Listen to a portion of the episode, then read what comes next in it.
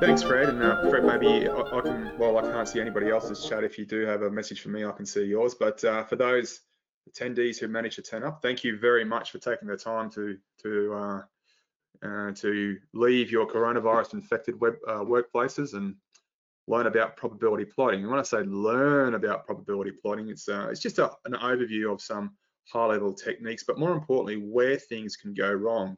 Uh, so my next slide was uh, supposed to be a general question about what I was asking all attendees, what is probability plotting?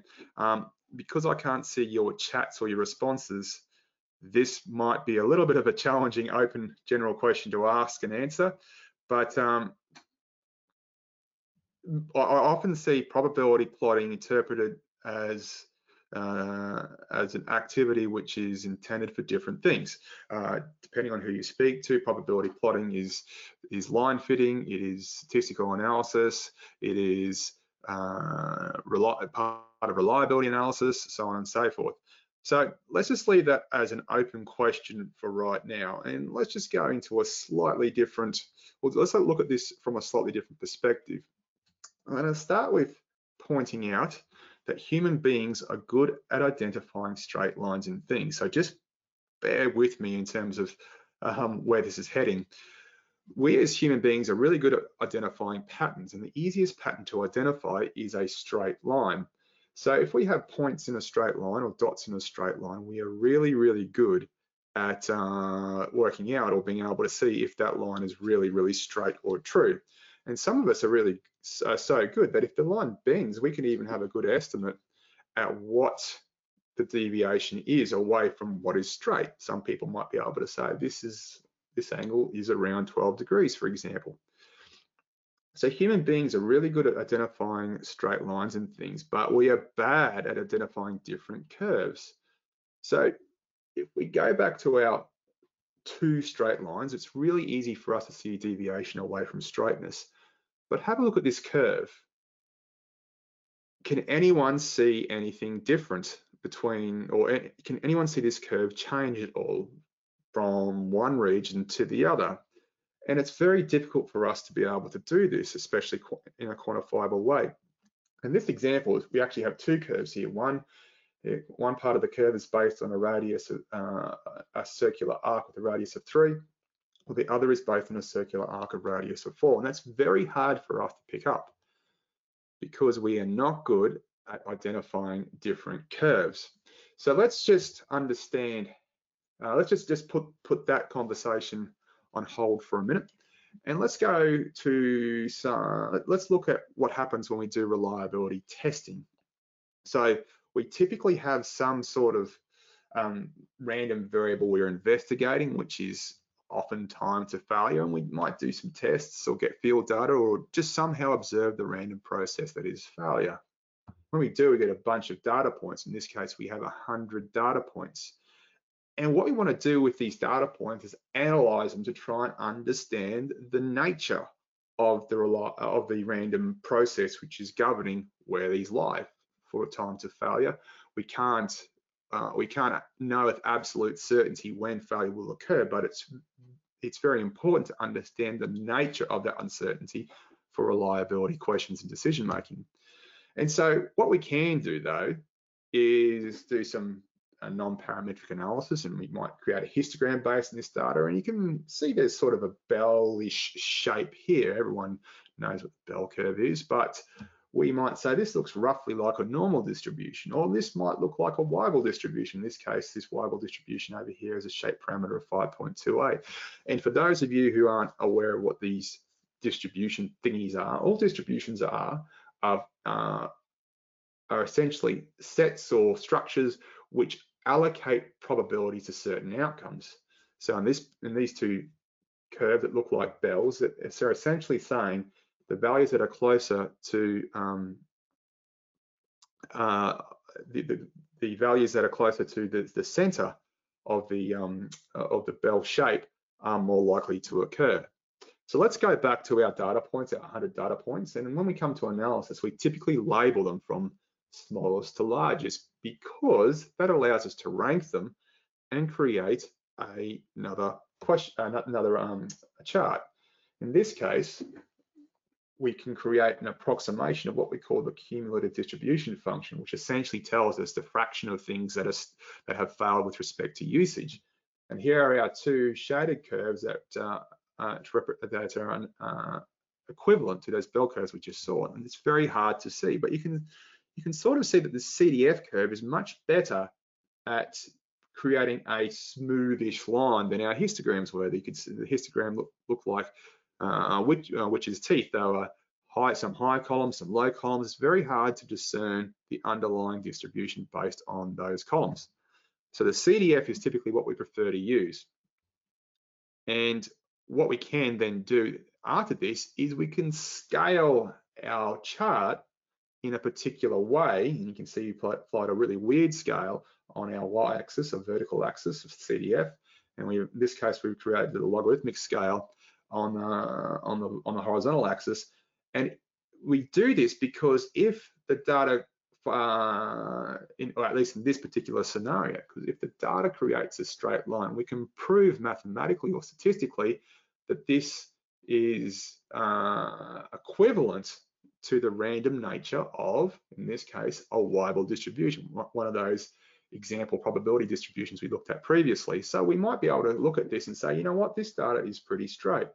So therefore, the Weibull distribution is a more correctly candidate probability distribution to describe our our underlying random uh, random process. And so this weird chart with these weird axes are often plotted on papers and we call them Weibull distribution plotting papers. And these are very useful before we had computers and other things which could do this all automatically um, because it allowed you to do this by hand. And depending on which distribution you were trying to investigate, you'd have a different sort of probability plotting paper. And this scaled uh, paper or scaled set of axes uh, allows us to investigate if the data points are described by a normal distribution, the bell curve. And the log normal distribution is another probability distribution, and it too has its own probability plotting paper. So let's go back to our Weibull distribution plotting paper with our data points that seemed to create a straight line. Now, let's use these same data points and put them on a log normal distribution plot probability plotting paper. And in this case, hope you can agree with me that this creates a curved line. So we can conclude relatively comfortably that the log normal distribu distribution is not a good candidate probability distribution for our random process. But let's see what happens when we put our data on the normal distribution probability plotting paper. And you can see this also creates a relatively straight line. So this is also a good fit, or more correctly, a candidate probability distribution for our underlying for our random process. Now you can see here that data can create straight lines or what appears to be straight lines on different axes or different probability plotting papers. So we might have at certain levels uh, equally valid candidates. And it shouldn't be surprising because a Weibull distribution does approximate the normal distribution in certain circumstances. And this is the heart of probability plotting. We try and put our data onto axes um, that uh, that if uh, if the underlying distribution is true or, or is a good uh, good model for what's happening, we tend to see straight lines. So I haven't heard anything from you, Fred, yet, but do we have any questions that we that people are asking, or is this uh, so boring and so basic for our audience that uh, it seems to make sense? No, I haven't seen anything yet. Um, um, so no, I, and no, it makes and what you're talking about makes sense to me too. So yeah, drive on. No worries. Please, uh, notwithstanding that, um, it seems like our computers are also self-isolating within this uh, with this with this webinar software for maybe due to coronavirus. So please try not if there's any questions, please don't hesitate to ask Fred and he'll get them to me one way or another. So probability plotting, to answer that question that we talked about up front, is a graphical technique for comparing two data sets. Um, this is a very technical term because what this actually means is we want to compare one empirical data set, or typically we want to compare one empirical data set, what we observe through a test or field data, with a theoretical data set, which is a log normal distribution, Weibull distribution, or normal distribution set of random variables. And we scale different plotting papers for specific probability distributions. And as we just talked about, if the plotted data creates a straight line, it suggests that the underlying random process is described by that specific probability distribution. So, and there's a ton more uh, plotting papers out there than the three we just talked about. These are the most most popular. Uh, and of those three, the most popular of the most popular is the Weibull distribution. But in short, regardless of which paper you're using, which probability distribution it, it aligns with, it has a particular scale for the reliability of the CDF and the random variable. And so if you get that straight line, we can conclude with some level of assurance that that probability distribution is going to do a good job of understanding our failure process. And if it, we have a curved line, we can uh, potentially exclude this probability distribution from further consideration. As I said, the most popular is the Weibull distribution probability plotting paper, and we'll explore why that is in a minute or later on in this webinar. And the really good thing about most probability plotting papers is that we're able to estimate the parameters directly from our probability plot. What are our parameters? They're the, they're the numbers that define the specific nature of our probability distribution. So let's look at our Weibull distribution probability plotting paper in greater detail. And you can see an example here. The vertical axis uh, is uh, the cumulative, cumulative distribution function expressed as a percentage. It's a pretty weird shape. We can go through the mathematics in a different conversation, but you can see that the, down the bottom around the 1.5, 0.3, 0.2% marks, you'll see that there is a, it is a very, very, very small scale. In the middle, around the 50% mark, you can see that there's 10% deviation, which doesn't take up much vertical displacement on the paper. The usage metrics, which you put down here, which could be cycles or distance or time to failure, um, the uh, is our is uh, is is expressed in terms of the logarithmic scale.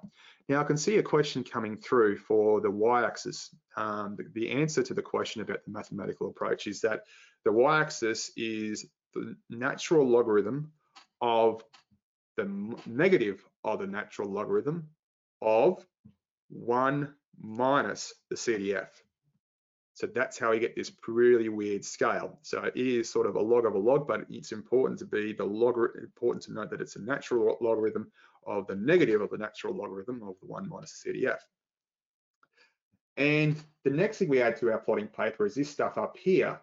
These numbers on the top of our paper are used to estimate the Weibull distribution shape parameter, which sort of describes what that shape looks like. And it can be a bell curve, it can be flatter, it can be um, it, it, can be uh, it, it, it, can be uh, much like the exponential distribution. It can be like the, uh, the, the gamma distribution, so on and so forth. And we'll go to how we use these numbers in a minute. And we have this line here, which helps us estimate the Weibull scale parameter. Now, for other probability distribution plotting papers, the y-axis, the CDF scale, is a function of the uh, of the CDF function itself. For the normal distribution, for those of you who are aware of it, it's based on the inverse standard normal distribution function. So I can see another question coming through. I need to make my chart a bit bigger. Uh, so the question is, does having a straight line of data points for any probability distribution make the parameter estimation easier? And is that one of the major reason, region, sorry, reasons that we prefer a straight line distribution? Well, to go back, if the line is not straight, the first thing it suggests is the probability distribution associated with that plotting paper is not a good model, is does not describe the failure process anymore. So it's not we don't want straight lines because they're good at helping us helping us estimate parameters, even though that is the case. We're interested in a straight line because that tells us if the probability distribution is a good fit in the first place. And if it's not a good fit, you see that curved line and you, in principle, uh, exclude that probability, probability distribution from further consideration. So, but that's a really good question. It's uh, really important to understand the thing we want is that straight line because statistically it means that it, it, in a way uh, at least partly validates that probability distribution. So if we look at our, our, our um, paper, uh, if we look at our paper here, why aren't you moving forward? There we go. This is all about the slope of our line. And if we can see that slopes in this region indicate what we call an increasing hazard rate, things are wearing out. And slopes in this region indicate a decreasing hazard rate or things are wearing in. And we'll, again, we'll come back to this bit in the middle in a minute, but you can see that the line that, that sort of demarks or demarcates these two regions is the line associated with a shape parameter of one. And we're going to go through an example shortly. So here's our probability plotting paper. We've labeled the horizontal axis and we've done some reliability test, which is our test we ran before, and we plot it on this chart and this is what it looks like. So if we run a straight line through here, uh, through the, our, our data points, we then essentially move this, this line or create a parallel line which goes through what we call the estimation point over here.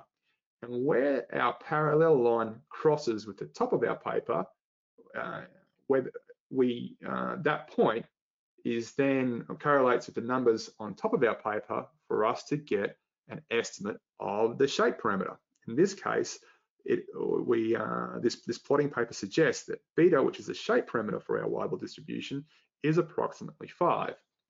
The next thing we need to do is go back to that blue line we just talked about, plot across to the intersection of our line of best fit, then we plot, and then we draw a line straight down, and this gives us the second parameter of our Weibull distribution, which in this case is eta. So with these two parameters, we uh, this this plotting paper which suggests that uh, Weibull distribution is a good fit if you agree that the data follows a straight line or creates a straight line. Now we have the parameters for what we think is the best Weibull distribution to describe our data. And so this is the secondary benefit of having straight lines. And most plotting papers allow us to uh, estimate these parameters directly. So let's go back to our our number our uh, our raw data, which is the same raw data we, we talked about earlier. Here's our histogram. And let's see what the Weibull distribution with a shape parameter of two and a scale parameter of five, uh, sorry, other way around, shape parameter of five and scale parameter of two looks like. And you can see that this seems to be a relatively good fit. But you can also see that the histogram is not really easy for us visually to uh, to make a good subjective assessment about whether uh, our random variables or so random data points um, match our smooth probability density function, our bell curves, if you like. So the aim of probability plotting paper, plot, sorry, the, the rationale of probability plotting papers or the tenet is that firstly, human beings are good at seeing lines. Secondly, human beings are really good at seeing straight lines. And thirdly, if we're able to find that there's a mathematical or statistical relationship between the straight line of a CDF in a particular scaled way, we can then make an, an assessment about the validity of the underlying probability distribution. So that is in essence uh, what uh, what probability plotting is all about. So we use the Weibull distribution probability plotting paper because it can mimic a large range of probability distributions. You can see that in our example up front, it seemed like uh, a set of data which, which was well described by the normal distribution was also really well described by the Weibull distribution.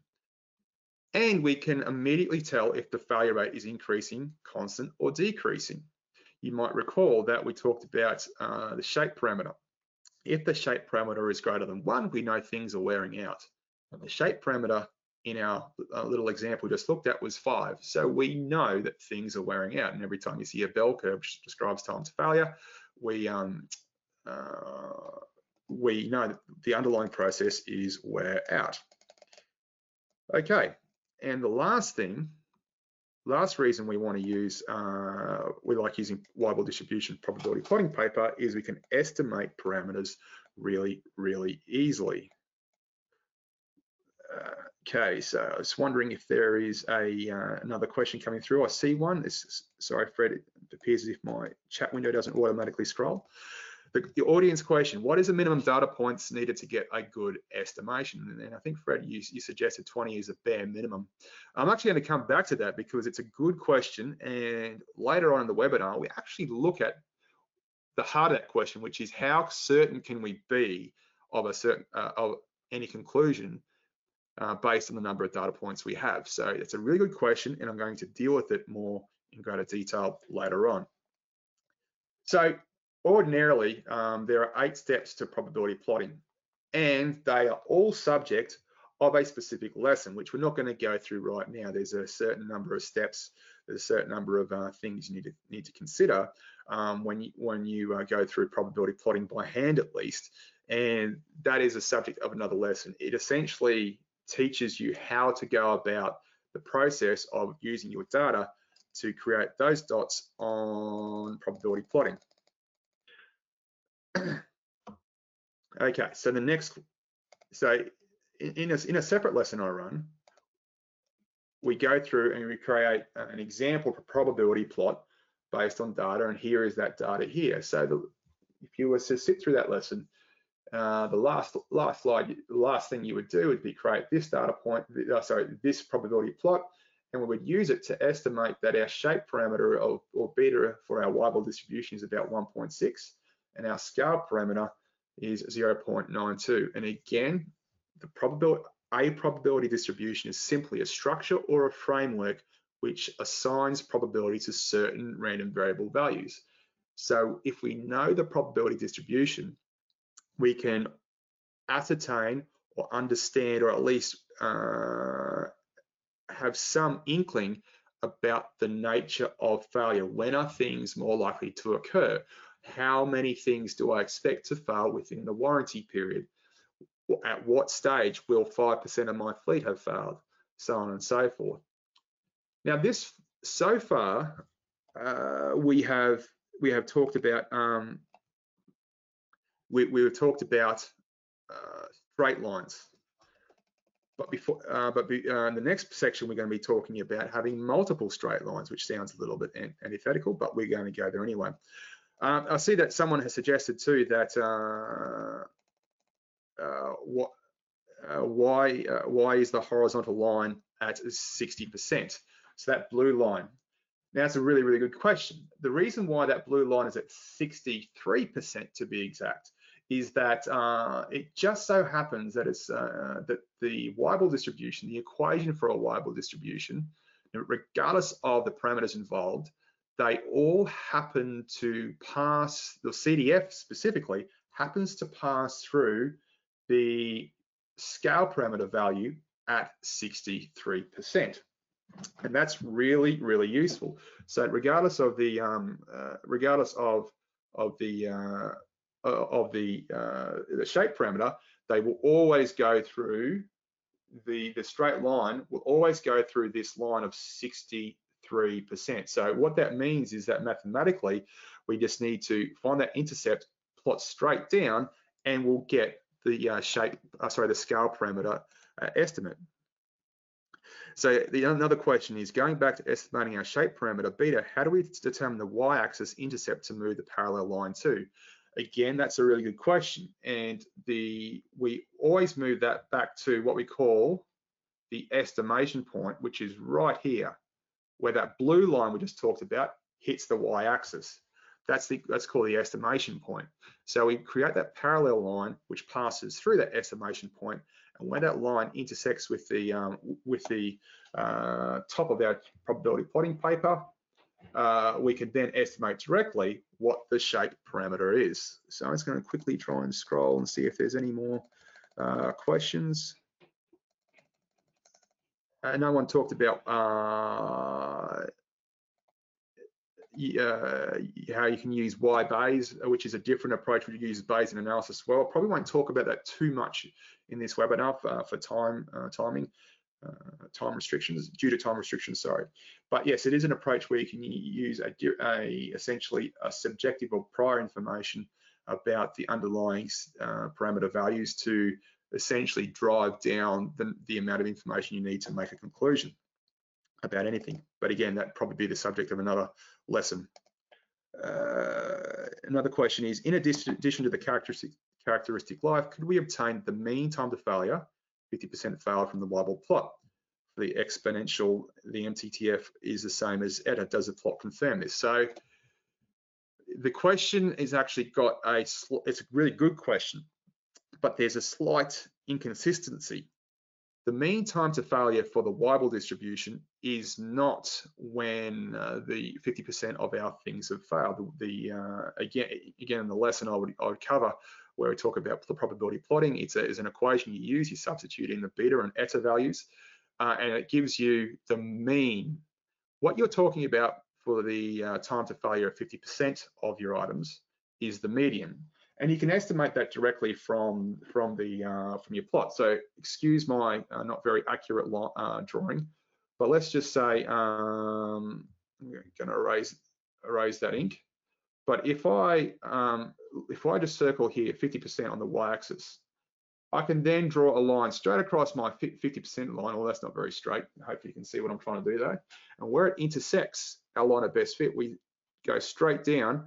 And this point down here is where we would estimate our 50% 50% of our things to have failed. So I apologize for those lines not being very straight, but hopefully you get the idea.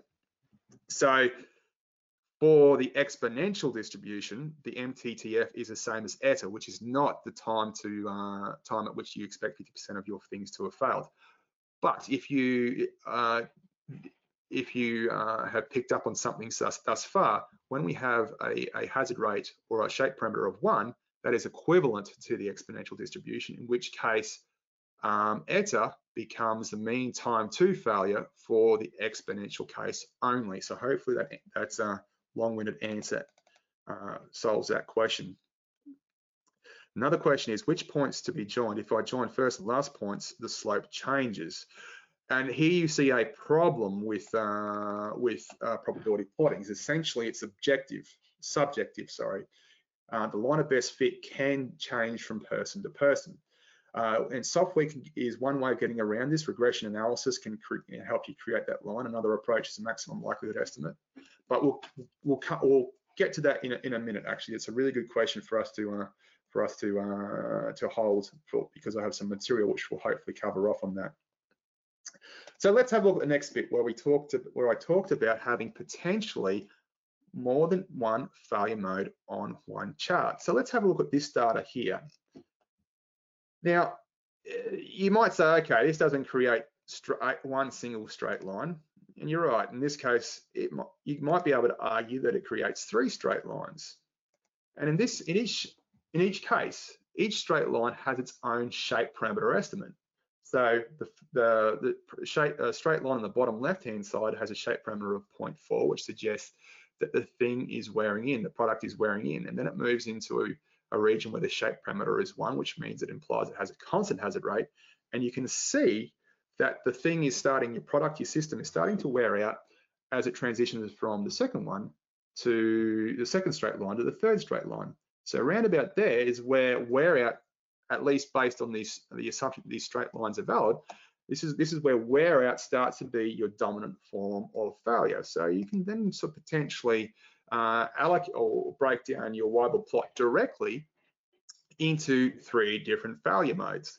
And what this allows us to do is align them with the bathtub curve, the classical bathtub curve, or more correctly, the weird and wonky bathtub curve that would um, that would uh, that would then uh, uh, that would be more likely to describe the failure characteristics of your system. But you should be able to see, at least from a very high level, if wear out is starting to occur, if your Weibull probability plot is starting to have a higher and higher gradient. So let's go to, let's look at this in a bit uh, in a bit greater detail. And I want you to not start looking for things that aren't there. So what I'm going to do now is actually create a system, a system which has three series compo uh, components. And this is going to represent this system with this basic uh, fault tree diagram here. And these three components, so the, the, what that means is that the system will fail whenever uh, one of your uh, components fails. And so this one over here, this component over here, it wears in or experiences infant mortality. And this one here has a constant hazard rate. And this one here wears out. So let's go, let's simulate the failures of this system and see what happens with respect to our bathtub curve. So this is the actual bathtub curve for this system. You can see how on the left-hand side, the component that is wearing in dominates failures. The component in the middle over here dom dominates failures, and, and, then the one that wears out, it starts to dominate failures over here because this is our hazard rate, the bathtub curve, the rate at which things fail. And we also know um, that for virtually all infant mortality or wear-in scenarios, the shape parameter or the slope of this curve is always between 0.3 and 0.5, whether it be small satellites, reliability growth testing, maintenance-induced failures, it is always between 0.3 and 0.5, typically 0.4. Now, let's simulate the failures for this system. And these red dots over here, which hopefully you can see, represent um, a single failure for our system. And you can see that our system is almost exclusively failing in region one because the whole bathtub curve, the whole hazard rate curve is very relatively high. So what happens if we compare this bathtub curve with a, with a lower rate, but the same shape? So essentially just gonna move this entire shape down so that um, we so that we see what happens to the to the failures that this this causes. And as you might not necessarily intuitively expect, even though we have the same shape, because it's a, at a lower magnitude, our system is more likely to get through the maintenance induced failures or the infant mortality or the wear in region of our hazard rate curve. And they start to fail in what you might argue is more the region two part of the bathtub curve.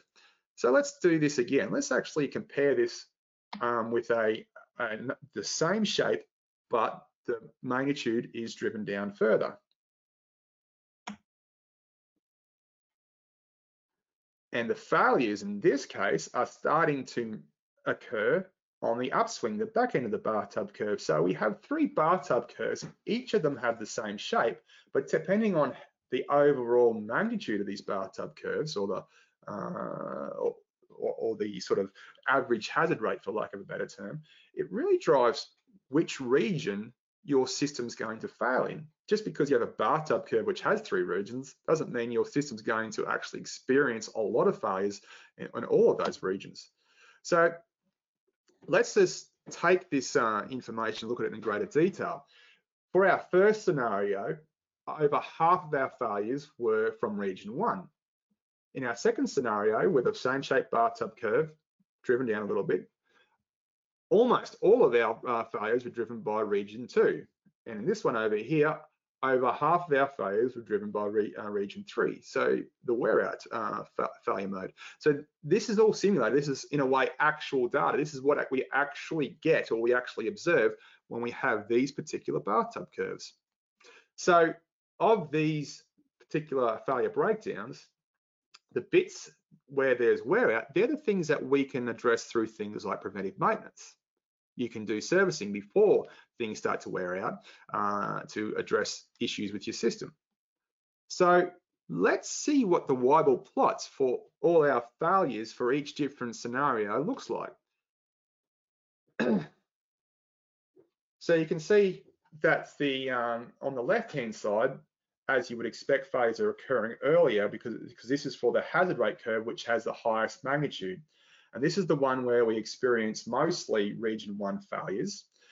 For the second and third ones though, even though there is distinct difference in the nature of failures, one is primarily uh, region two or constant hazard rate failures, the other one is, is uh, the majority of failures are due to wear out, they have relatively similar slopes. If we do the shape parameter analysis in this case, you can see that yes, uh, as we would expect for the in the case where we had uh, a very that very very high bathtub curve, infant mortality uh, was driving the majority of failures. So the shape parameter is less than one, which is what it which means that we can uh, assume that there is an element of infant mortality. But for second and third lines, even though they're describing different scenarios, the shape parameters, shape parameters are relatively similar. And that's based on the line of best fit from the person doing the probability plot. And as a rule, you wouldn't, if, if you had a, a shape parameter of 1.18, you would not necessarily think that wear out failures are a huge issue. But in this example, over half of your all of all failures are caused by wear out. So this is an example of where looking at what uh, Weibull plotting doesn't give you the entire picture. So you need to be really careful. As a rule, this is too close to one for anyone to, to typically think, at least the way we are taught these days, to uh, look at preventive maintenance or servicing, even though 53% of failures are wear out. And uh, regardless of industry, if, half your things are failing due to wear out, you would most likely do something about it. So Weibull analysis is just the beginning. You need to understand why failures are occurring.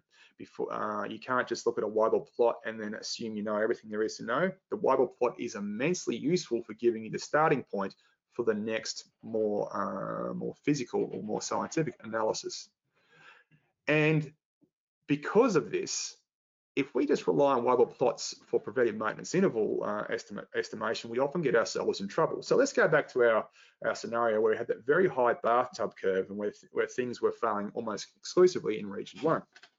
Surely this is something we don't observe in real life. That's not true, not even a little bit true. So these are the actual um, curves uh, for post-servicing failure rates for an Australian military vehicle, which we did a uh, an analysis on. Um, and you can see that these vehicles were, uh, the, the bathtub curve caused by servicing was so high that virtually every failure was um, Uh, was occurring in the in, in region one or infant mortality area. So what we were able to do was by doing less preventive maintenance, we improved reliability by 23%. So we spent less money on maintaining the vehicles, and as a result, they failed less often. But while we, I'm, I'm, I'm, suggesting we look for nuances, and I'd also ask questions to, if, if, there's any other questions. Sorry, before I move on, Fred, I want to ask if there's any questions that I've missed um, that might be worth answering now. Um, there were a couple of them. If you scroll down, I think you answered the ones about the creation of the of the of the Weibull or the probability plotting paper. Mm-hmm. Got the Weibull one. A few people commented on techniques like median ranks and others. Um, you're focusing only on the manual method, but this translates to software, right? That the Correct. really only difference is is how you draw that line. Um, if the computer does it using median ranks or maximum likelihood or things like that. Correct, and uh, yeah, and I'm, I do not know if I'm getting I'm getting some audience questions at least. Uh, I don't know if I'm getting all of them through the through the chat box, but um, uh, yeah, that's correct. Uh, uh, we're going to go uh, into how this relates to software tools that do uh, probability plotting. Um, and the median rank approach is covered in, in, separate lessons as well. Sorry, Fred, did I miss something? Um, no, and then I think you did you see the one that had the somebody said if they go the first and last point, it's a bad fit. Ah, sorry, yes, uh, now I can see that. Okay. Yeah, so if you if you essentially choose two data points, obviously that's almost uh, in a way that's throwing away the 98 other data points. Uh, you don't simply just do the first and last one. And I'll, I'll, I'll, cover, I'm going to address that question in greater detail and why that's a bad idea later on. I'm actually going to have some diagrams. So I'll, I'll come back to that, Fred, if that's okay. All right, good. And yeah, there, are, one of the things that I'm going to jump in just for a second, Chris, is sure. people are mentioned the different software packages.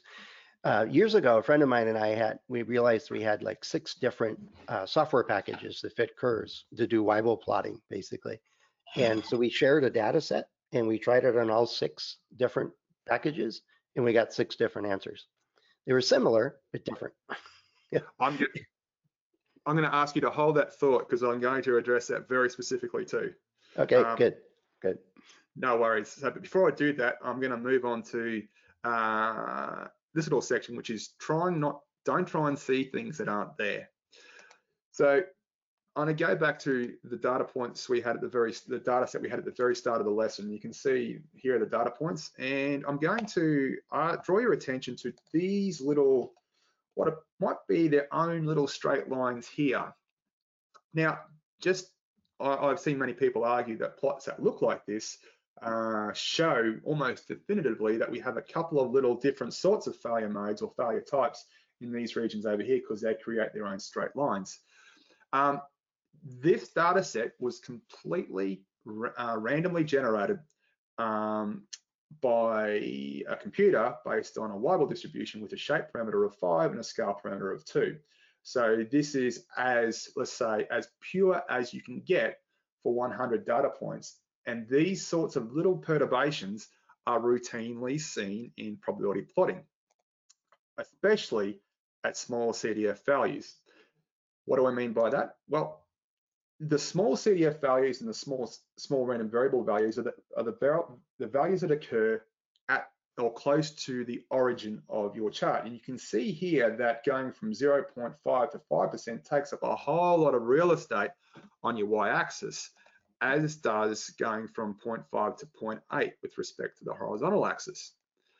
Um, we should also point out that this is a region that we're typically most interested in because we're typically after things like time to 5% of our systems failing uh, for warranty stuff like and stuff like that, or we're typically interested in no more than 5% of our things failing uh, with respect to servicing intervals, so on and so forth. So we're typically not interested in working out when most of our systems have failed.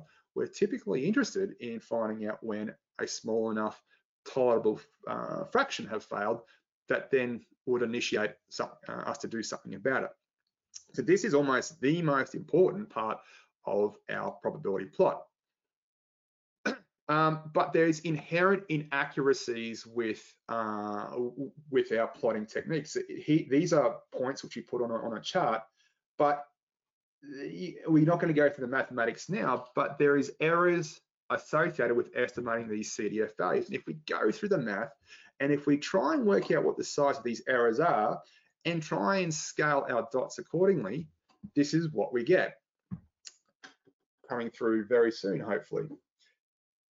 So each one of these circles has now been scaled to represent the statistical inaccuracies of using that particular data point to estimate where our line on our probability plot needs to be simply because failure or whatever random process is random. And the reason why the, the one down the bottom left-hand corner is so big is because of that scaling effect I told you about, where a tiniest deviation from 0.5 to 1% is, uh, is about the same distance from 50 to 80% on our CDF curve. So when you're looking at uh, looking at these charts for lines, um, uh, you just need to understand that uh, each of these data points are themselves inaccurate. So hopefully this goes back to our question that somebody asked earlier about using the first and last data points and drawing a straight line between those two. Those data points are estimates of the uh, CDF value at that particular point in time.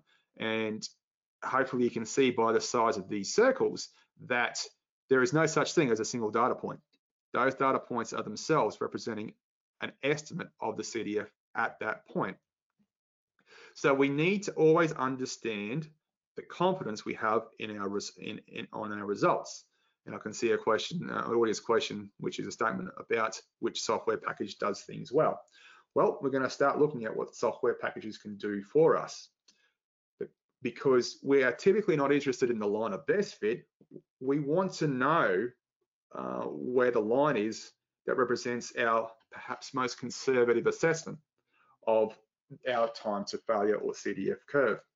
So we can put these data points in software and say, hey, software, tell us the region where you're 90% confident that the real line or real CDF curve goes through.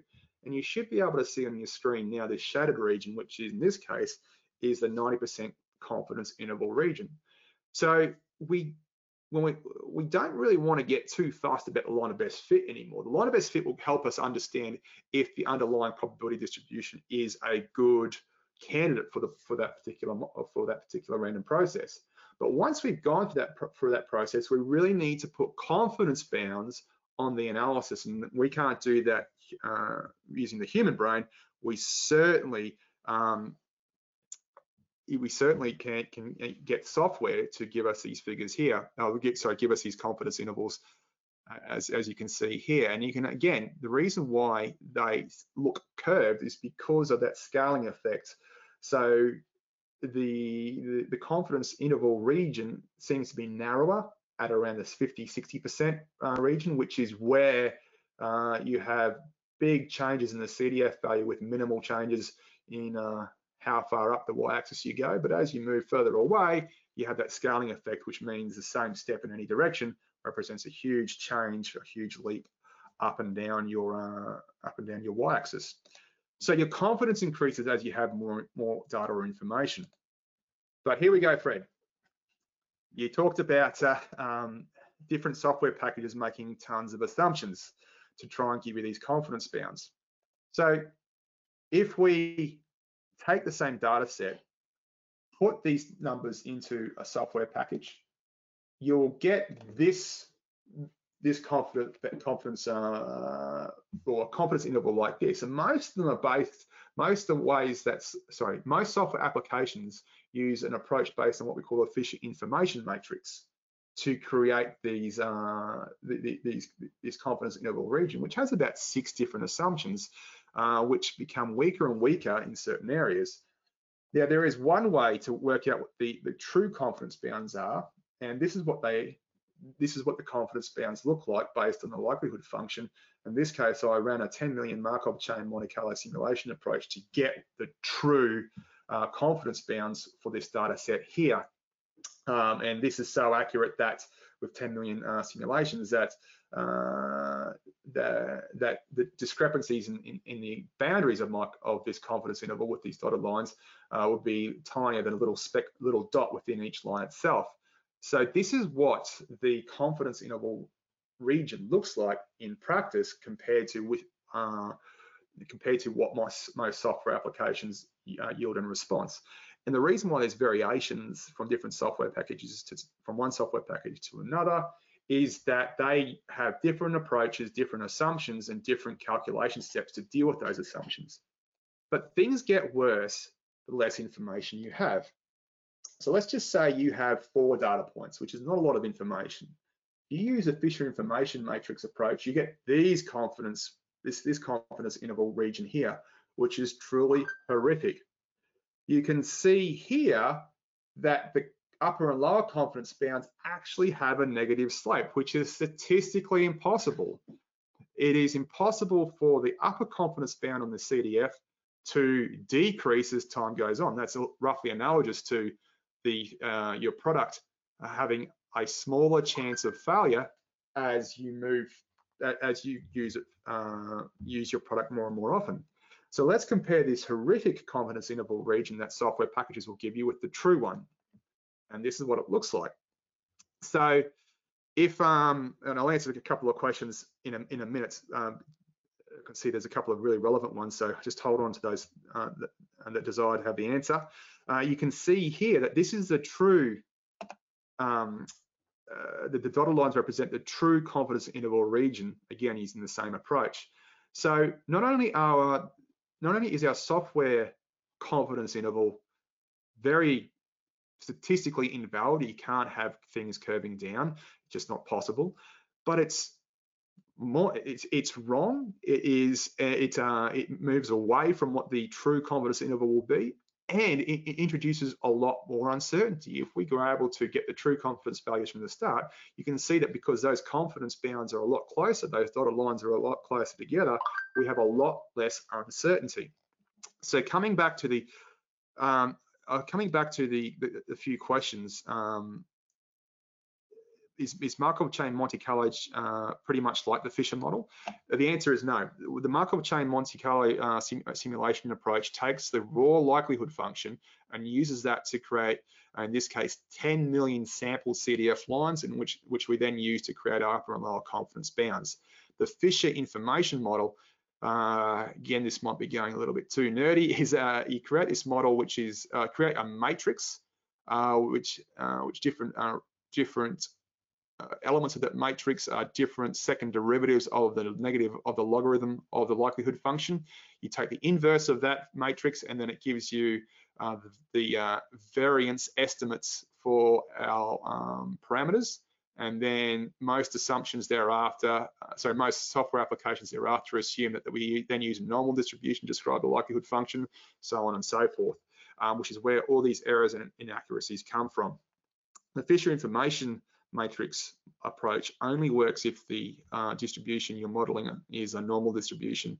Um, again, that's a topic of an entirely, entirely, uh, entirely different lesson, but uh, they're very different approaches. One allows you to get, uh, achieve whatever ac accuracy you, you set out to achieve, and the other, well, you really need to be careful. So the question I would ask everyone is if you're using software, do you know what assumptions your probability plotting software makes? And it's a very valid question because if we go back to our charts here, you can see that the region we're typically most interested in, where up to 5% of our things have failed, is the region where our confidence intervals go out the most. And it's, it's also the region where if there's going to be divergence from our software confidence interval region uh, with respect to the true confidence interval region, we tend to see it down in this region more than most others. And that's a problem. It's okay, it's all well and good to say yes, for the majority of data points or the majority of our probability plot, they tend to overlap. Um, that's great, but we're typically only interested in the bits down near to our origin. So I'm going to go back to this one here, and you can see that we have, in this case, a lot more information, which is why there's a better overlap between the approximate confidence interval region and the true confidence interval region. But where there is discrepancy, it occurs down here, which is the money region for most products, most systems, most organizations. This is the area we care about the most. So on that note, uh, do you know what assumptions your probability plotting software makes? It's an open question. Um, it's something you need to be aware of. If you uh, if you have this the coding skills to do it, you can you can potentially create your own code in, in MATLAB or, or something similar to really get the true confidence intervals for a, a Weibull plot or any other sort of plot. And the good thing about that is they tend to not only be more accurate, um, but they do away with the positive bias of our of our software confidence interval region, which tends to overstate the unreliability. So a really easy way to improve the reliability or the apparent reliability of your system is to use a true confidence interval region. It's more accurate and it's typically lower. But on that note, I think I um, I must apologize, I sort of struggled to answer all the relay questions as we went through. Are there any further questions about probability plotting or is anything you want, want to go back to and cover in greater detail? Is there anything coming through, Fred? No, I don't see any at the moment. Um, give give everybody a chance to hit their keyboard. Yep. Uh, so, I mean, we could go back to using probability plotting paper, right? Uh, although the software, if you've got enough data, I think goes back to that question on sample size, right? Mm -hmm. So is, uh, one thought was, my thought was, is if you had 20 uh, failures or 20 data points, essentially, um, is that enough, or how is that? Sorry, I, am going with the assumption that more is better, but I'm, yep. I'm making an assumption there. Well, I would agree with that. So I'm going to go back to um, like this chart here. If we focus on the, the, the dotted lines, which are the true confidence interval, which is a true confidence interval region um, for uh, for our plot, uh, you can see that the distance between the upper and lower uh, confidence band is relatively small. If we then go to the example where we only had four data points, again asking asking everyone to look at um, the dotted lines here, which are the true confidence bands, you can see there's a big, uh, big spread across the confidence interval region, especially down here around the around the five percent of uh, product failure mark. So, how much data is enough? Well, it depends what your risk tolerance is because you might have four data points, but and that creates a huge confidence interval region. But because those four data points they might represent unbelievably good reliability characteristics. They might surprise you. They could be failures that occurred so far beyond what you expected to, to get or to observe that the lower confidence band is actually pretty good. So it's all about your confidence in your results. So the question about how many data points on you need to have is a relatively open-ended question. If the reliability performance of your product is somewhat close to your requirements or specifications, you need to have more data because you need to bring that confidence way in uh, because they're relatively close. But if the performance greatly exceeds your requirements or specification, then you can do do with less um, data because even though there's greater uh, sorry less confidence, it's so far beyond your requirement that that's okay. That that brings us back to testing as well. You can really drive down test requirements if you make really reliable stuff. So there's a question, a couple of questions coming through. Um, uh, let's see. Oh, there's a lot of questions now. Um, are there any other ways to obtain the confidence interval of Weibull? And the answer is yes, there's tons of ways, but there's realistically only one real way of doing it, and that is uh, there's no theoretical solution to the likelihood function that Weibull, Weibull distribution creates for, for data. You have to use a numerical evaluation approach like Markov chain Monte Carlo simulation. But beyond that, as Fred suggested, each different software package has a ton of different assumptions and approximations that the technical answer to your question is yes, there's tons of different ways of estimating the confidence interval region. There's only one way of doing it well. Uh, what software do you think is most accurate most of the time? Um, that's a good question, and I don't have a good answer for that one. I think Freddie, you've already already anointed that one as a good good question. Um, and the, the, reality is, me personally, I don't use uh, software like uh, commercial software for the reasons I just talked about. I, I can go in and use my uh, create my own code. I've already got my own programs that do this that give you the exact um, confidence bounds regardless. So um, that is the that's the way I go about it. So I don't have a ton of experience with these software packages because I, am aware of their inherent inaccuracies. Um, another question, there's so many models out there, uh, uh, MLE, MLE reduce bias inspection mode, so on and so forth. Uh, yes, there are, uh, but some of those aren't actually models themselves. For example, maximum likelihood estimation that means you find that that helps you find the, uh, the uh, line of best fit based on the most likely set of parameters.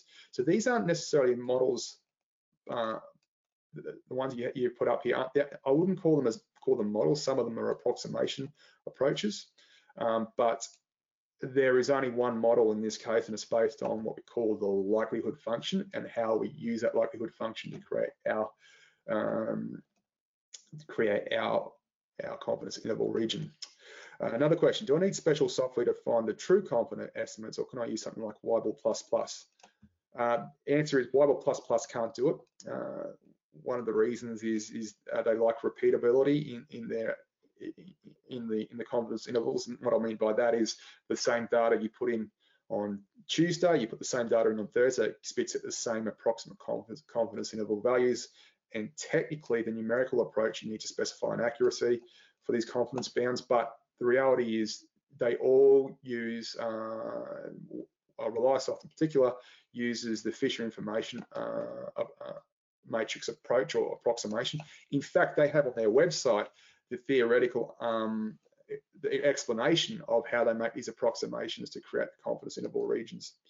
Um, would you mind, another question is, would you mind commenting on the pros and cons of Weibull plotting using times of failure when you're working with repairable systems, repairing to be as good as new? Okay, so what you're talking about there is, that'll be a question that I could, knowing we only have a couple of minutes left, that's a question that could be an entirely new webinar in itself. You're talking about a repairable system or a renewal process, in which case you use uh, a non-homogeneous Poisson process model. Now, if I'll go back to uh, the example uh, for the military vehicles, I actually used that approach um, to model uh, this vehicle over here, which was repairable, and because it, the the event of interest over here on the well where time to failure is is set at zero is where we serviced it, and all these are all these dots over here represent failure points as we move from left to right. So you need to use a non-homogeneous Poisson process model. And I suggest perhaps you could, uh, if you want to email me after this, I can have a more detailed conversation with you after that. Uh, are there any other ways to obtain the confidence interval of Weibull? I think I've answered that one. Could you could use chi-square, but again, a chi-square is uh, chi-square uh, distribution. For those of you don't know, is used to approximate the deviation of our estimate of the mean of a random variable whose uh, that is described by the normal distribution. So essentially, uh, the chi-square is based on an, an, assumption that the deviation or the confidence intervals region is described by a bell curve, uh, which is not always true. Um, are there studies on what sort of simulations can give the most accurate bounds, or it also depends on the type of data, uh, so on and so forth? Well, I'm not not sure I follow the question because the, the uh, and I may have given a, a, a, the term simulation can be a little bit scary, uh, but MCMC is for all intents and purposes, Markov chain Monte Carlo simulation for all intents and purposes is the act is uh, precisely accurate. If you want to get it down to 10 microns, if you want to get to your, the final answers, uh, uh, the confidence bound estimates within, you know, a millionth of 1%, from the true value, you just simply do more simulations. So you keep throwing simulations, keep throwing simulations until you know the accuracy is within a pixel of the line on your screen, and that's how you get for the uh, that's how you get the true confidence bounds.